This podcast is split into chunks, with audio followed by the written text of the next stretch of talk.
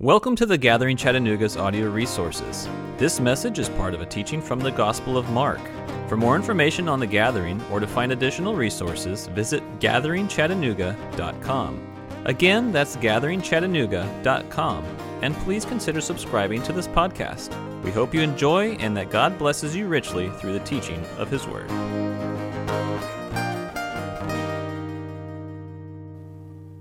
Right, if you'll turn with me to Mark chapter 6. If you've not already, if you were just listening that time, now you need to turn and look at it. Mark chapter 6.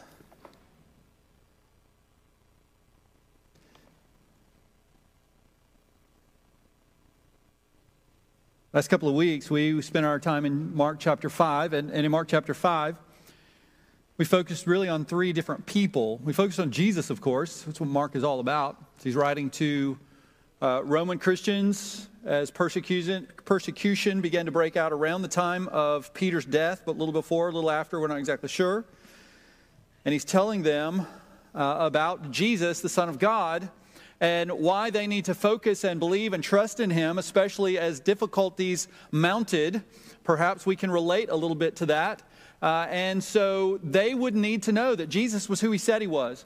And so we are spending all this time talking about Jesus. Hey, how about that?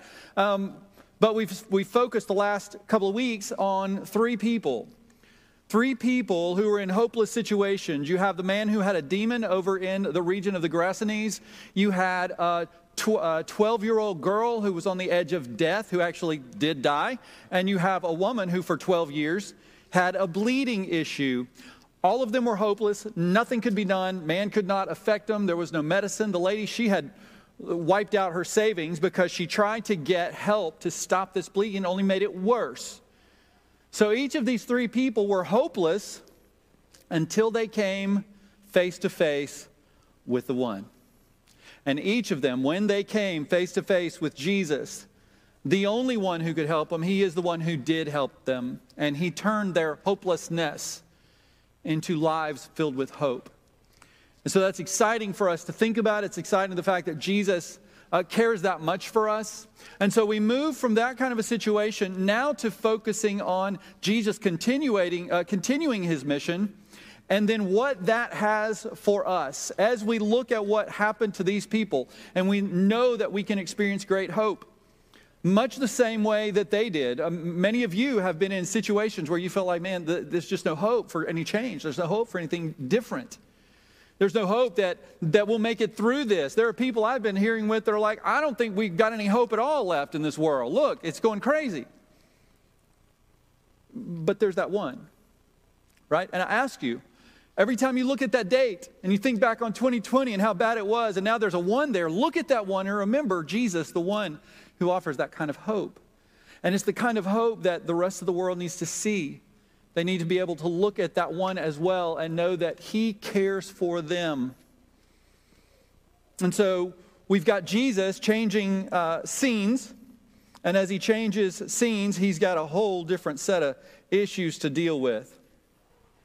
As you heard it read before, we're starting in verse 1, where he left there, it says, and he came to his hometown, and his disciples followed him. So, all of this that I just talked about took place in Capernaum on the uh, western side of the Sea of Galilee. Of course, he went over across the Sea of Galilee to the eastern side to the region of the Gerasenes, and that's where the demon man was possessed, uh, and Jesus delivered him. He goes back over, only affecting that person. I pointed that out. I think that's important that Jesus went just for that one, too. And he came back and he dealt with the other two people back in Capernaum around the area of Bethsaida or Bethsaida, however you want to call that, which was the home of Peter and Andrew and also James and John. Where we leave scripture from last week, he just left the house of the little girl that he rose from the dead. And now he has he is headed uh, some 25, approximately 25 miles inland to Nazareth. Jesus of Nazareth. That's where we get that, in case you didn't see that. And it is a very different uh, setting in every way. To go from Capernaum to Nazareth. I'm going to try to describe to you a little bit about what it would be like. Well, let me just give, give me a second. So Nazareth was completely insignificant. I mean, nothing ever happened in Nazareth. We could say that it was the sticks of the region, right? So I'm not, I'm not in any way saying that Jesus was redneck. I'm only saying that based on where he grew up, he probably feel pretty comfortable with us down here in the South. You know what I'm saying? That's the kind of place it was. It's a place like Hot Coffee, Mississippi, or, or, Busy Corner, or It, Mississippi. I only know those strange names because that's where I grew up. So I know that. I couldn't take you there. I wouldn't have any reason to take you there, and you wouldn't want to go there. And for anybody who's watching, family and friends who are from there, please forgive me. But that's the kind of place Nazareth was. It wasn't anywhere significant, out in the middle of nowhere. Nobody ever went there, and there wasn't anything that really came out of there. This is the reason why in John chapter 1, when Philip was telling Nathanael about uh, Jesus, he responded by saying, Can anything good come out of Nazareth? Because nothing good ever came out of Nazareth. That's just the way it was. That's the kind of town this is. Very small town, like 500 people at its capacity. If we just put chairs all through here, took the tables out, this fits around 300 people. You want to add our chapel, pack it up, that'd be about six or 700 people. Nazareth, the entire town of Nazareth could easily fit in this building. That's the kind of place that it was. So Jesus is going home. And when you think about Nazareth, you kind of want to know why, right? Why go there? And Mark gives us a pretty good clue if we take a look at the bookends of verses 1 through 6. Verses 1 through 6, that's the first section, and it deals with Jesus in his hometown. The second half, as you heard earlier, is when uh, he sends his disciples out. And so right now we're looking at Jesus in uh, Nazareth, and in verse 2, Mark tells us that he began to teach in the synagogue. So there's the first bookend. The other end of that book it tells us that he went around to the other villages teaching. So, with those bookends, the reason we can tell that Jesus went to uh, Nazareth was to teach, to proclaim the gospel. He was going home, right? He was not going there for mom's famous lentil soup. He was going there because of the kingdom. He was going there to proclaim hope to those in his own hometown. And no, he did not start there in his ministry, in his own ministry, but he did include it. And he told us to start where we are. You remember in the Great Commission at the end of Matthew, he told us to go into all the world and, and teach and baptize, right? And then he said, start in Jerusalem, Jerusalem, Judea, Samaria, and other most parts of the world. That's where we're to go. When Jesus, before he left, the mission was start where you are and then move your way out. We are the Gathering Chattanooga. We put it in our name, right? We're the gathering, but we're the gathering focused on Chattanooga, so that's where we start. Now, some of you were born and raised here. Let me see if you were born and raised here. Let me raise them high and proud. Born and raised here. Andrew, I see you back there. Yeah, uh, I see. I don't see high and proud. Can't see you folks at home, but. I, whatever. Uh, so a few of you were born and raised here. Honestly, for you, it can be a little different. It can be a little more difficult uh, when you are trying to reach the place where you were, uh, and it can be a little harder. It certainly made it harder for Jesus. But if we're going to be the church that prioritizes the one, if we're really going to focus on making sure that he is glorified, then we have to be about the mission right where we are. Now, in verse 7, again, as I mentioned, Jesus sent out his own disciples to preach and to heal and to cast out demons as he did. He gave them authority to carry out the mission then, and he gives us authority to carry out the mission today. It wasn't easy on his disciples then, and it's not easy on his disciples today. It's not easy for us. He gave instructions on how to handle that in, uh, that in the following verses, but First, I want us to look at how Jesus handled it. How did he go about this when he went home? And we got a clue that things might not go so great all the way back in chapter 3 when we were looking there. Jesus was in the house, right? And his family came from Nazareth to take him home. They weren't taking him home for mom's lentil soup. They were taking him home because they thought he lost his mind. He out of his ever loving gourd, right? Because he was saying things and doing things, and and he had the authorities who were upset with him, and so they're like, he's going to get himself killed. So they went to take him back. So if they thought he was losing his mind, imagine what the rest of the town thought about him in Nazareth. Because as I said, it was a very small town, and so they would have all grown up together. They would have lived close to each other. They would have all gotten into each other's business. They would have known who was doing what, who was saying what, and who was thinking what. And they, having grown up together, they, I'm sure, knew little Jesus. Right? Little Jesus, the carpenter's son. They knew who he was. And you know how it is when you grow up in one place, it's always difficult when you go back. When you grow up in one place, you never really grow up, do you? Because, especially the adults that you were around while you were growing up, you go home and they're like, ah, oh, little David's back to see us. Right? That's, that's kind of the way it was, you know, growing up in Jackson, Mississippi in a close knit church. When I left and I would come back to visit, I was gone for a while, I would come back home to visit. And, you know, they could still see me as the little crazy kid with his two best friends terrorizing around the church, running around like our kids do now. And you, you know why I don't get onto them? Because that would be hypocritical, is, is what that would be. And so that's the way we're seen. And sometimes we never quite get over that. A lot of things changed about me, but not in their eyes since he was a great kid who grew up in their town, we know that Jesus would have been a great kid uh, it was really impossible to think of him as anything else. He was welcome to read scripture in the synagogue, even though Jesus hadn't apprenticed under a great rabbi. If you think of the Apostle Paul, Paul, uh, before he was a believer, he was a respected uh, Pharisee. Why was he a respected Pharisee? Because he had a respectable teacher. He had a respectable rabbi, Gamaliel. He was his teacher, and he was well known they knew that, that uh, Paul had gotten a great education. And so, Paul, when Paul spoke, he was listened to not so much because of Paul, but because of Gamaliel. Jesus didn't have that. Heck, I've got more degrees than Jesus had. And so, why should they listen to him? What was it about him that made such a big deal? And having some guy who he had suckered into having them follow him around, he had these disciples, big deal. They were suckers. And so they followed him around. It wasn't going to be enough for them. So now Jesus is going to stand in the synagogue and read. He's going to read, he's going to give a word. Now, Mark doesn't tell us what that is, but Luke does. And it's Luke chapter 4. If you want to look there, you can't. But in Luke 4, Luke tells the same story, but he gives us a little more detail on this.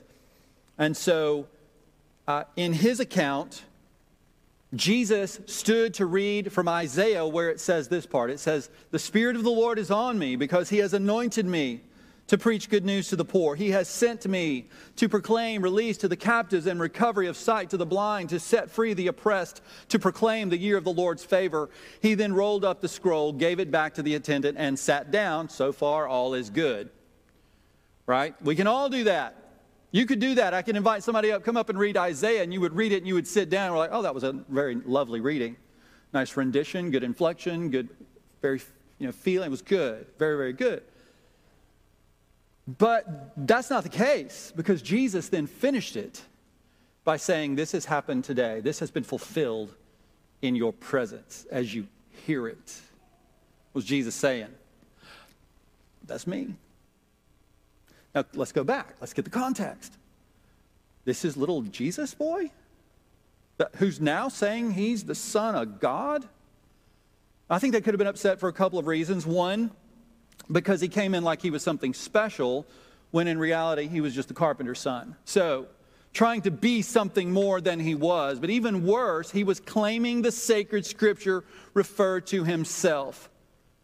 So, so imagine if you uh, if somebody that you grew up with, one of your friends from way back when, where you used to run around with when you were kids, they leave town for several years and then they come back.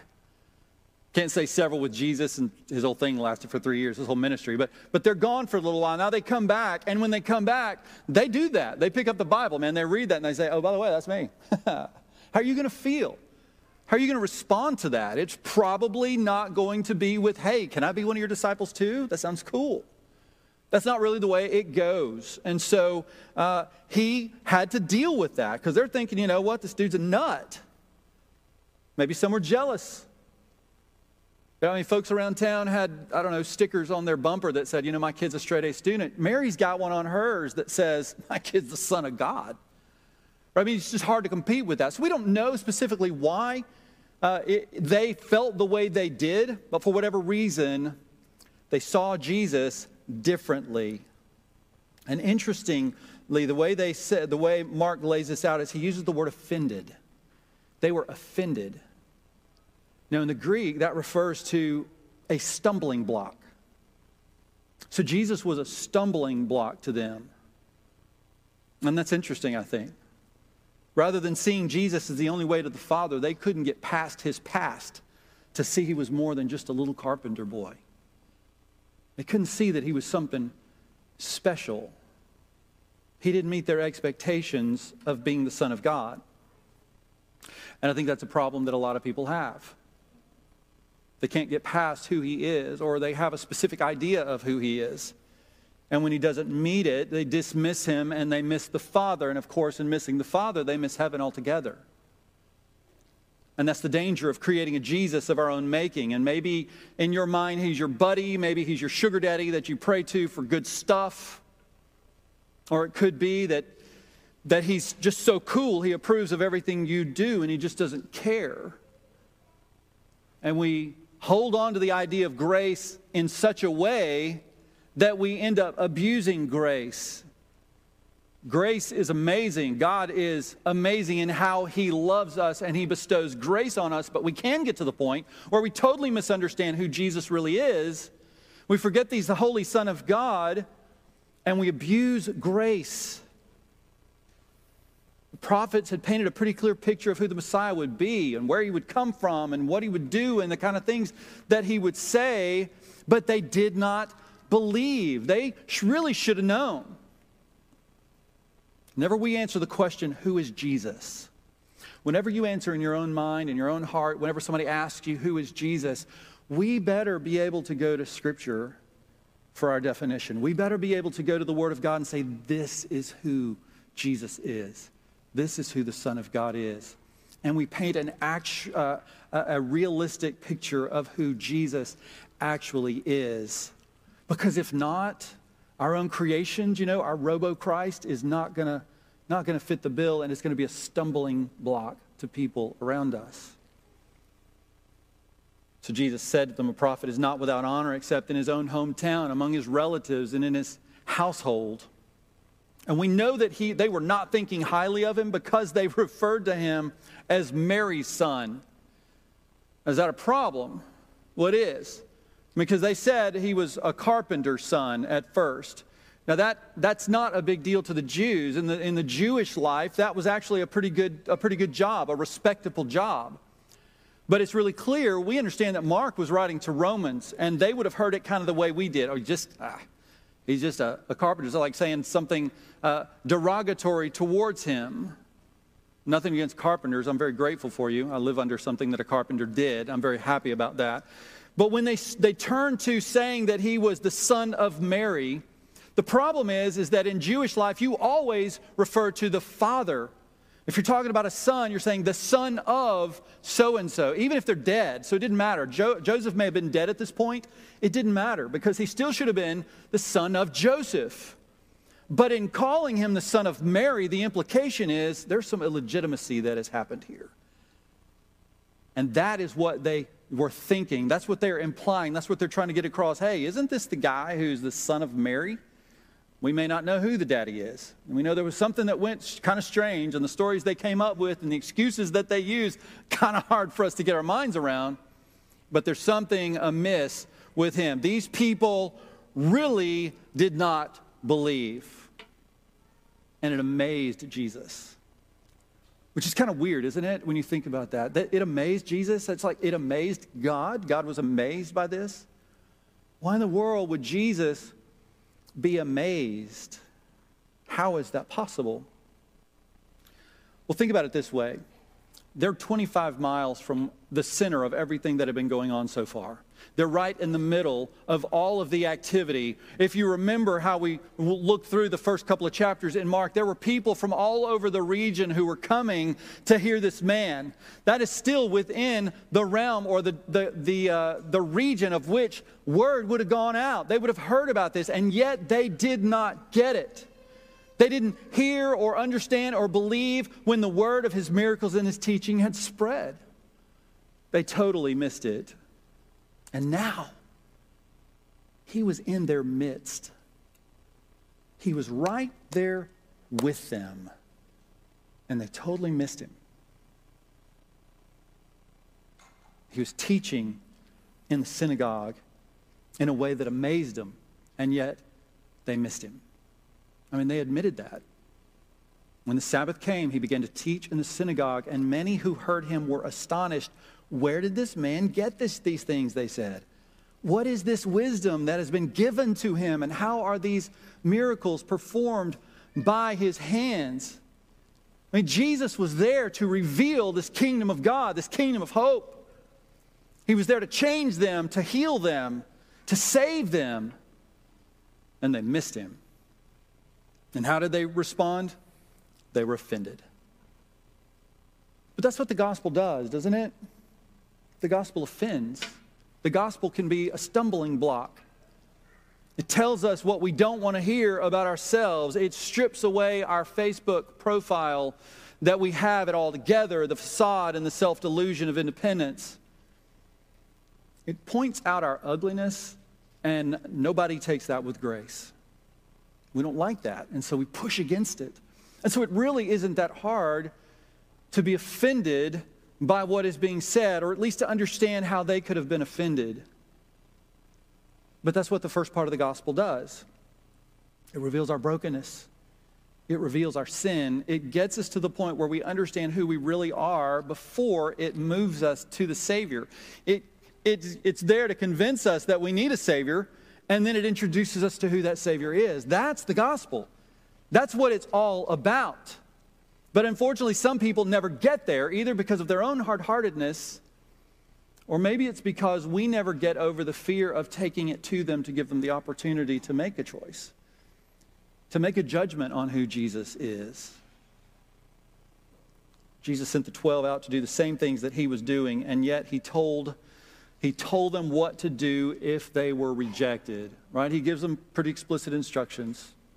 And the implication there is, of course, that some would reject. Whole towns might reject them, as Nazareth had done Jesus. So they were, they were to, to uh, shake the dust from their feet because if these people, if these towns get offended, then, then they're instructed okay, you've told them, you've communicated them, they, were, they didn't receive it, they rejected it. Then as you leave, shake the dust off of your sandals as a testimony against them. Yet, even in that very act of shaking the dust from their feet, the Jews would have had a context for that. That wouldn't be the first time. The Jews would have understood that because they had heard that before. And it's a testimony, it's a warning. If you shake the dust off of your feet as you're leaving, it means that I believe there is something bad coming to this household. I believe there's something bad coming to this town. So even in that display uh, before the people, they were still warning them if you don't consider this and you don't respond and you don't listen to what I said and you don't heed the gospel, then there is something very bad that is going to take place, and that is that you will fall under judgment. There was still a testimony. And this is hard. It is hard. Taking the gospel to the world is hard. And it's much harder than having to pack lightly for a trip. And that's kind of what Jesus said. He said, Look, don't take too much, just take a little bit. Uh, because the reason is he was everything that they were going to need. He was going to demonstrate that he was their provider. Don't take too much. You don't need, you know, travel light. You'll be able to get up and move and go somewhere else and do what I'm calling you to do, get from town to town. Don't worry about all these things that you feel like you need. I am the one that you need, and I will provide for you. And as they learn to trust him to meet their physical needs, they would learn that he would give them everything they needed to faithfully proclaim the kingdom of God in the middle of rejection in the middle of opposition and offense. Yes, there were going to be some who rejected. There were some who would probably get upset. They would face opposition, but he would give them the strength to do what they needed to do and then move on. And when they were rejected, they would push on to the next town. The thing is, telling people what they don't want to hear is never easy. It's never easy from here either. I mean, a pastor, a preacher, to stand up behind a pulpit, it's, it's not easy either because sometimes you have to say what people don't want to hear. Sometimes you have to say hard things. Man, I've had to say some hard things from this place right now, and it's, and it's like, whoa, you're stepping on toes now, bro. And I'm like, yeah, because the Word of God has stepped all over my toes. That's the way this works. And so it's difficult. We don't go into the world with some uh, high and mighty uh, position over people. We go understanding that we too are broken in need of a Savior. And this is what these people were learning. If we don't push on and get past our fear and our complacency, then people are not going to have that re- opportunity to respond. And the apostles obeyed Jesus and he blessed their work. If you skip down to verse 30, same chapter, chapter 6, verse 30, you're going to see where they come back to Jesus and they report on all the things they have done. And what is the setting? They are with the 5,000 that are about to be fed. And we get a picture of the masses and the multitudes coming around. Very much, it would be a response to what, the, what the, apostles had been doing, that they had been going to all of these villages and telling them about Jesus. And now people are flocking around. And 5,000 doesn't scratch the surface Man, when they're talking about 5,000, they're talking about 5,000 men. That's the way they counted back then. So you take 5,000 men, you take maybe the same number of women, and then one or two children, you're talking upwards of 15 to 20,000 people. What an effect the gospel was having in that area. And I kind of wonder what would happen or what could happen in Chattanooga if we just obeyed and trusted in Jesus like that? What would happen if we decided to make our mission to point everyone in Chattanooga to the one? I want to go back to the people in Nazareth for a minute. And let's see what's at stake here.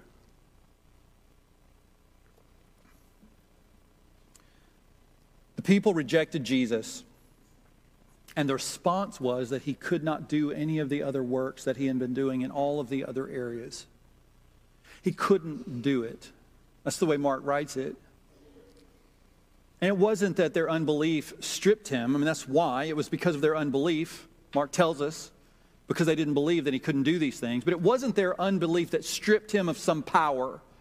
It wasn't like, oh, you don't believe that I can't do anything. i would love to, but I can't. It was that their unbelief disqualified them from receiving the blessing. He wasn't able to because of their unbelief. Unbelief resulted in missed blessing. Unbelief always results in missed blessings. Don't be afraid, just believe. Remember, that's what Jesus said to Jairus last week in the passage we looked at. His daughter had just died. And Jairus was at a turning point. He was at a crossroads because he had people who were coming to him from his house saying, It's all over. Stop messing, stop bothering the, the, the teacher. Don't mess with him anymore. Don't bother him. He can't do anything. So he's listening to this on one ha- hand, on the other. This is Jesus saying, No, no, no, no, no, no. Block that away. Block him out. You listen to me. You keep your eyes focused right here. Don't be afraid. And can you imagine, parents, can you imagine the fear? I mean, it's worse than fear, it's fear realized. It is the absolute bottom falling out when you've been trying to get help. And the teacher, the one you believe and you know for sure can keep her from dying, he doesn't do it in time, and now she dies, and the whole world falls out from under your feet and he looks at you and he says, Don't be afraid. Just believe. Man, that's a, that's a tall order, is it not? That's a tall order. And he chose to believe and he received the blessing of getting his daughter back. And God doesn't always do that that way. He has his ways and his reasons and, the, and his means, and he does that. But he calls us, regardless of the situation, don't be afraid, just believe. Belief was the key then, it was the requirement, and it's the requirement today. It still is today. These people didn't believe and they missed out. They missed their blessing. And so what did he do? He left. He left. Much like it had happened a few days before when he sailed across the Sea of Galilee to the, that region of the Gerasenes. And he ministered to the one man who had the demon, and he was prepared to bring the kingdom, the news of the kingdom, and they were more concerned with their pigs than in what he had to say, and he left. And they missed it. Back in Nazareth, Jesus left and he made the rounds to the neighboring villages. Now let's pause. I want you to think about this. Jesus had come right into their midst in Nazareth. He was there. He revealed himself to them, yet they could not get over the preconceived ideas in order to believe in him. And so he left and he went to all the other villages in the area. He visited Nazareth and they missed him. He was moving all around them, but they, they missed, they continued to be hardened in their hearts. And I think that the, the church is in danger of doing the same thing. We preach the gospel every week. We talk about Jesus every week. We sing songs to Jesus every week. We go through this week in and week out. And yet there are people who miss him. There are people, perhaps in this room right now, perhaps people watching online, who have heard the gospel so much that you've become completely immune to the gospel that you've become inoculated to the gospel. And so it has no effect. It's not that you were transformed, it's just that you've heard it so much and you've gone through the motions so much that there's nothing that actually goes on in the soul and it has no effect.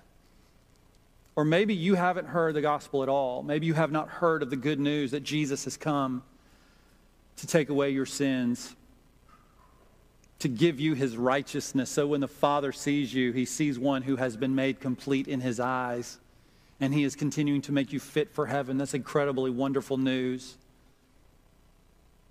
And keep trying instead to understand, but you can't comprehend what this grace of Jesus really is. Because you keep trying to earn his love, or you doubt that he can really love you, but then you sing about amazing grace. And I look at you like Inigo Montoya and say, you know, the grace, you keep using that word, but I don't think it means what you think it means. Because you're just not getting it. How could he love us that much? And yet, Jesus really is that wonderful. He is that forgiving. He's that perfect. And he cares about you that much. That's who Jesus is. That's what they kept missing. Now, there's another way in which I think the church is in danger. And that is if we continue to fear the rejection of men to the gospel so that we fail to carry out the mission in the world, then we're in danger of the blessing of God being removed from us as well. One of our great purposes is the mission. It's what we are called to do. And if we fail to do that, and we fail to do that, and we fail to do that, and we don't prioritize the one in our church, then we might miss the blessing of God that He would use us and make an impact in our community. We have a calling on our lives. You have a calling on your life, individually, personally. I just want you to imagine what God can do in you to bring the masses to the feet of Jesus. Do you believe? And don't be afraid. Just believe. That's what Jesus said then. It's what Jesus said now. The question that I leave with you is the question that I left with you last week.